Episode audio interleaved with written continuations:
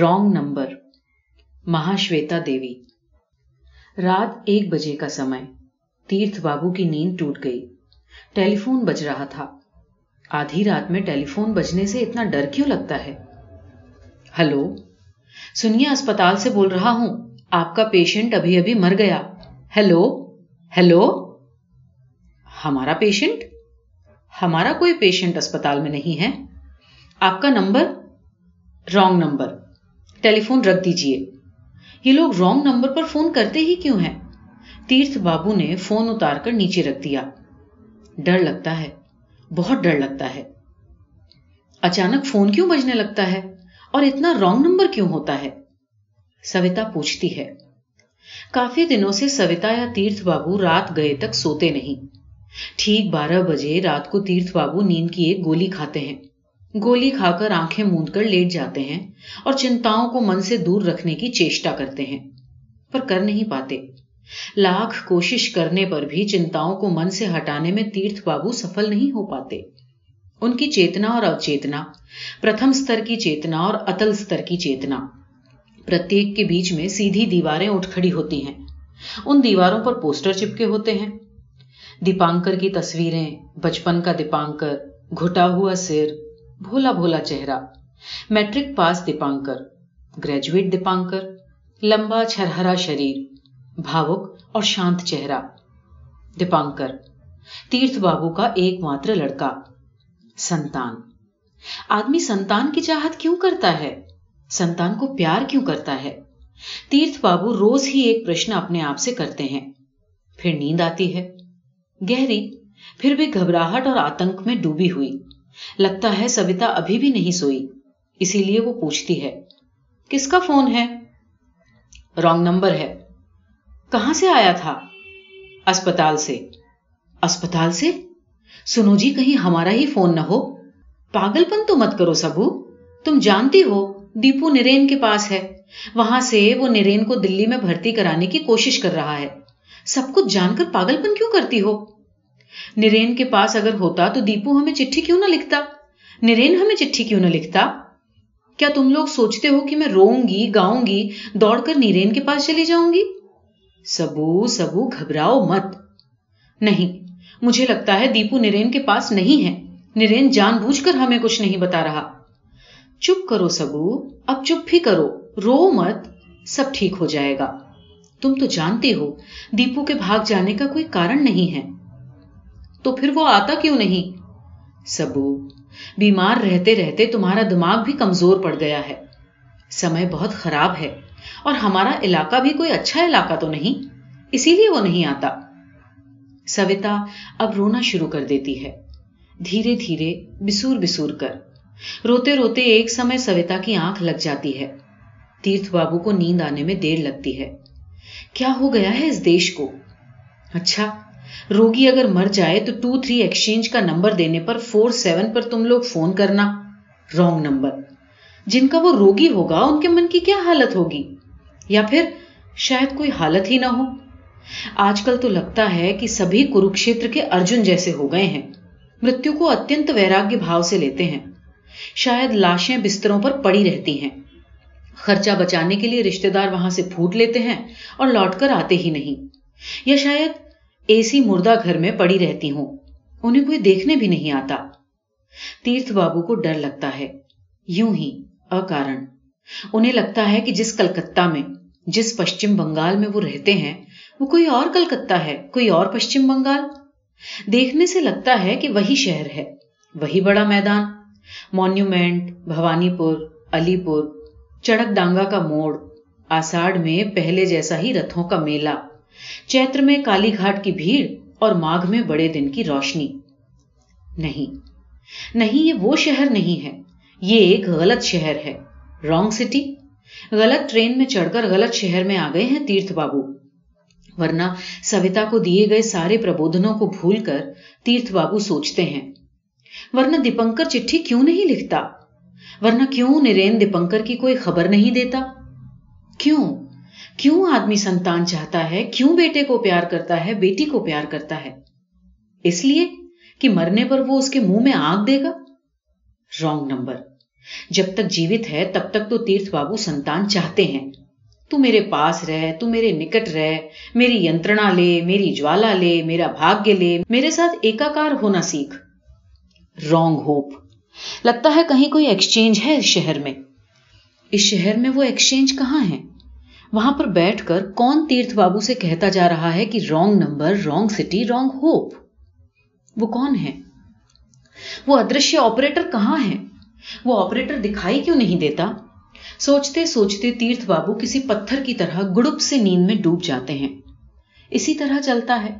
دن سے رات، سوم سے روی اور سویرے سے شام تک سب کچھ۔ تیرتھ بابو کو راتوں سے ڈر لگتا ہے۔ کیونکہ نیند میں انہیں دیواروں کی قطاروں پر قطاریں دکھائی پڑتی ہیں۔ دیوار پر دیپنکر کا چہرہ انکت ہوتا ہے۔ نیند میں تیرتھ بابو سوچتے ہیں، تو کیا وہ منوج کے پاس جائیں؟ منوج ان کا متر ہے۔ وہ ایک منو چکتسک بھی ہے۔ نشچے ہی تیرتھ بابو بیمار ہیں۔ تمہیں بیماری ہے تیرتھ؟ منوج نے رائے دی۔ وہ لکش کر رہا تھا۔ تیرتھ بابو کا سوکھا ہوا منہ۔ کاتر درشٹی اور بار بار ماتھے سے پسینہ پہنچنے کی کوشش۔ کیا بیماری ہے منوج؟ نرو کی بیماری ہے۔ نرو تو میرا ٹھیک ہی ہے منوج۔ تمہاری چنتائیں عجیب ہے تیرتھ۔ عجیب؟ تم نے کیا کہا ہے لو سنو۔ منوج ٹیپ ریکارڈر چلا دیتا ہے۔ منوج اپنے روگیوں کا وقتویہ ٹیپ کر لیتا ہے۔ پھر اس پر وچار کرتا ہے اور رائے دیتا ہے۔ تیرتھ بابو ٹیپ ریکارڈر کو دیکھتے ہوئے من ہی من پیسوں کا حساب کر رہے تھے۔ تبھی اچانک ایک تھکا ہوا مدھم سور انہیں سنائی پڑتا ہے۔ مجھے لگتا ہے گھر میرا نہیں ہے۔ دروازہ کھٹکھٹانے سے کوئی دروازہ کھولے گا نہیں، کیونکہ میں رونگ ایڈریس پر آ گیا ہوں۔ راستے میں چلتے ہوئے مجھے لگتا ہے کہ کلکتہ اب کلکتہ نہیں رہا۔ یہ کلکتہ نہیں ہے۔ باہر کا سب کچھ، مکان دروازہ، بڑا میدان، مونیومنٹ، سب کچھ کسی اور شہر کے ہاتھ میں تھما کر کلکتہ کہیں بھاگ گیا ہے۔ مجھے لگتا ہے کہ it is a wrong city کوئی ضرورت نہیں تھی۔ پھر بھی اپنے کو وشواس دلانے کے لیے کہ یہ وہی کلکتہ شہر ہے۔ میں ایک دن کیوڑا تلا گیا۔ دیواروں پر جو لکھا تھا، اسے پڑھ کر میں سمجھ گیا کہ میں غلط جگہ پر آ گیا ہوں۔ اس دن میں نے سوپن دیکھا تھا۔ منوج نے ٹیپ ریکارڈر روک دیا۔ پھر تیرتھ بابو کی طرف دیکھا اور بولا، کیا سپنا دیکھا تھا تیرتھ؟ بتا نہیں سکتا۔ بولو کیا سپنا دیکھا تھا؟ مجھ سے مت پوچھو منوج، مجھ سے مت پوچھو، یہ سوپن میں اکثر دیکھتا ہوں۔ اسی کارن میرے لیے یہ جاننا ضروری ہے تیرتھ۔ نہیں منوج، تم بیمار ہو۔ سوبھاوک ہے تمہارا بیمار ہونا سوبھاوک ہے۔ کیوں؟ میرے لیے بیمار ہونا سوبھاوک کیوں ہے؟ تمہارا لڑکا تو ہمارا لڑکا؟ ہمارا لڑکا کیا؟ گھر میں نہیں ہے؟ منوج، میں نہیں جانتا تمہیں کس نے بتایا۔ میرا لڑکا دیپانکر اپنے کزن کے پاس لکھنؤ میں ہے۔ وہاں سے دلی پڑھنے جائے گا Dipankar. oh oh God Manoj, جیسے بڑی ینترنا اور دکھ سے بولتا ہے۔ اس کے سینے میں سے ایک لمبی سانس باہر آتی ہے۔ تیرتھ کو کیا ہو گیا ہے؟ اس کے دوستوں میں سے سب سے ٹھنڈے دماغ والا اور سب سے اچھا لڑکا تھا Tirath. oh oh God Manoj ایک کاغذ پر دوا کا نام لکھتا ہے، پھر کاغذ پھاڑ کر پھینک دیتا ہے اور دوا کی ایک شیشی تیرتھ بابو کو دیتے ہوئے کہتا ہے، تیرتھ، اسے رات میں کھا لینا، نیند آئے گی۔ اچھا لاؤ تو۔ تیرتھ بابو دوا کی شیشی لیتے ہیں اور باہر آ جاتے ہیں۔ منوج دروازے تک ان کے ساتھ آتا ہے اور کہتا ہے تمہارے پاس بوجھ تو پھر نہیں آیا؟ نہیں تو؟ کیوں پوچھ رہے ہو؟ نہیں میں نے اسے منع کیا ہے۔ تم کیا سمجھتے ہو؟ وہ آئے تو میں اسے گھر میں گھسنے دوں گا؟ بیکار میں آ کر سویتا سے آلتو پھالتو کی باتیں کرتا ہے۔ تیرتھ بابو کہتے ہوئے باہر نکل آئے۔ اس سمے شام ہو رہی ہے یا سویرا؟ سڑک پر قطاروں میں لوگ چلے جا رہے ہیں۔ یہاں کے راستے ایک دم فاقا پڑے ہیں کیا؟ نرجن پتھ۔ میگھاورتا رجنی، آندھی، ورشا، جے سنگھ چھری پر شان دے رہا ہے۔ رویندر ناتھ کی پستک کا یہی ورنن تیرتھ بابو کو بہت اچھا لگتا تھا۔ دیپانکر کی پستک میں ایک پاٹ تھا، راجرشی۔ تیرتھ بابو کو لگا کہ ان کی آنکھوں سے ٹپ ٹپ پانی چو رہا ہے۔ آج کل کی سنتان بڑی گھاتک ہو گئی ہے۔ ہاں گھاتک ہو گئی ہے۔ ماتا پتا کی نشچت ہتیا کرتے ہیں۔ تیرتھ بابو دوا کی شیشی کو بڑے یتن سے ہاتھ میں تھامے چلے جا رہے تھے، جیسے وہ اولمپک کی پوتر مشال ہو۔ آج رات نیند میں تیرتھ بابو نے پھر وہی سوپن دیکھا۔ انہوں نے دیکھا کہ چورنگی میں سڑک کے دونوں اور لاکھوں لوگ کھڑے ہیں۔ وہ سب پتھر کے بدھ کی طرح نشچل ہیں۔ سڑک کی دونوں اور کی بڑی بڑی نیون لائٹ کی سفید بتیاں جلی ہوئی ہیں۔ سڑک کے بیچ میں ڈھیر سارا خون پھیلا ہوا ہے۔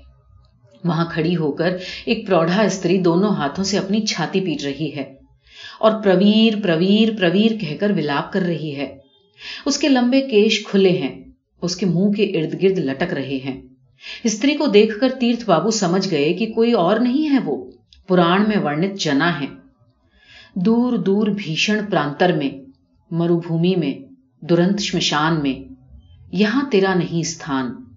درگم کانتار میں تشارا ورت، چل پروت شکھروں پر، چل پاپ راج تج پتی تیرا پتر گھاتی، اراتی کا ہے ساتھی، چل پتر شوکا ترا۔ استری کے ولاپ سے جیسے آکاش کی چھاتی پھٹ رہی ہے۔ یہی سمے ہے۔ بالکل یہی سمے ہے، پردہ گرا دو۔ گھنٹی بجاؤ، کون چیخ رہا ہے یہ کہہ کر؟ کس نے کہا کہ یہ مہشمتی پوری نہیں ہے؟ چلے جاؤ۔ اسی کھن اسی کھن تیرتھ بابو کہنا چاہتے تھے۔ شی از ان دا رانگ سٹی مگر اسی سمے گھنٹا بجنے لگا۔ گھن گھن گھن گھن۔ گھنٹا بج رہا ہے؟ فون بج رہا ہے۔ تیرتھ بابو اٹھ کر بیٹھ گئے۔ آدمی ٹیلی فون کیوں رکھتا ہے؟ کرایہ دینے میں جیپ باہر آتی ہے۔ سانس اوپر کی اوپر رہ جاتی ہے جب۔ تیرتھ بابو نے ریسیور اٹھایا۔ فور سیون نائن ٹھیک یہی نمبر تیرتھ بابو کے سامنے رکھے ٹیلی فون کے اوپر لکھا ہے۔ تیرتھ بابو نے کہا، نو۔ کیا یہ تیرتھنکر چٹرجی کا گھر نہیں ہے؟ نو۔ تیرتھ بابو، یہ میں ہوں۔ بوس۔ ہاں اس دن میں نے جو کہا تھا، دور ریل لائن کے پاس والے گھر میں۔ ہاں دیپانکر کی لاش۔ Died of injuries. آپ تو آئے نہیں۔ Body has been cremated. Hello, سن رہے ہیں؟ نو۔ کیا یہ تیرتھنکر چٹرجی کا مکان نہیں ہے؟ نہیں۔ کیا یہ فور سیون نائن نہیں ہے؟ نہیں نہیں رانگ نمبر۔ تیرتھ بابو نے فون نیچے رکھ دیا۔ پھر نجا نے کیا سوچ کر ریسیور اٹھا کر رکھ دیا۔ اس کے بعد جا کر بستر پر لیٹ گئے۔ پھر سپنا دیکھنا ہوگا۔ جیسے بھی ہو، وہ سپنا ایک اور بار دیکھنا ہوگا۔ سوپن دیکھنے کے بعد ہی تیرتھ بابو جان پائیں گے کہ کس پرکار انمادنی جنا رانگ سٹی سے بھاگی تھی۔ سپنے کے علاوہ آج تیرتھ بابو کے پاس کچھ بھی نہیں ہے۔ جاگ کر کلکتہ کے راستوں پر گھومنے سے ایک بھی نکل بھاگنے کا راستہ تیرتھ بابو کھوج نہیں پاتے۔ اب انہیں جنا کے پیچھے پیچھے جانا ہوگا۔ پرویر کی مرتیو کے بعد۔ پرویر کے باپ کو لے کر سبھی لوگ جب وجیوتسو میں مگن تھے، تبھی تبھی اکیلی جنا بھاگ گئی تھی۔ سوچتے سوچتے تیرتھ بابو کو نیند آ گئی۔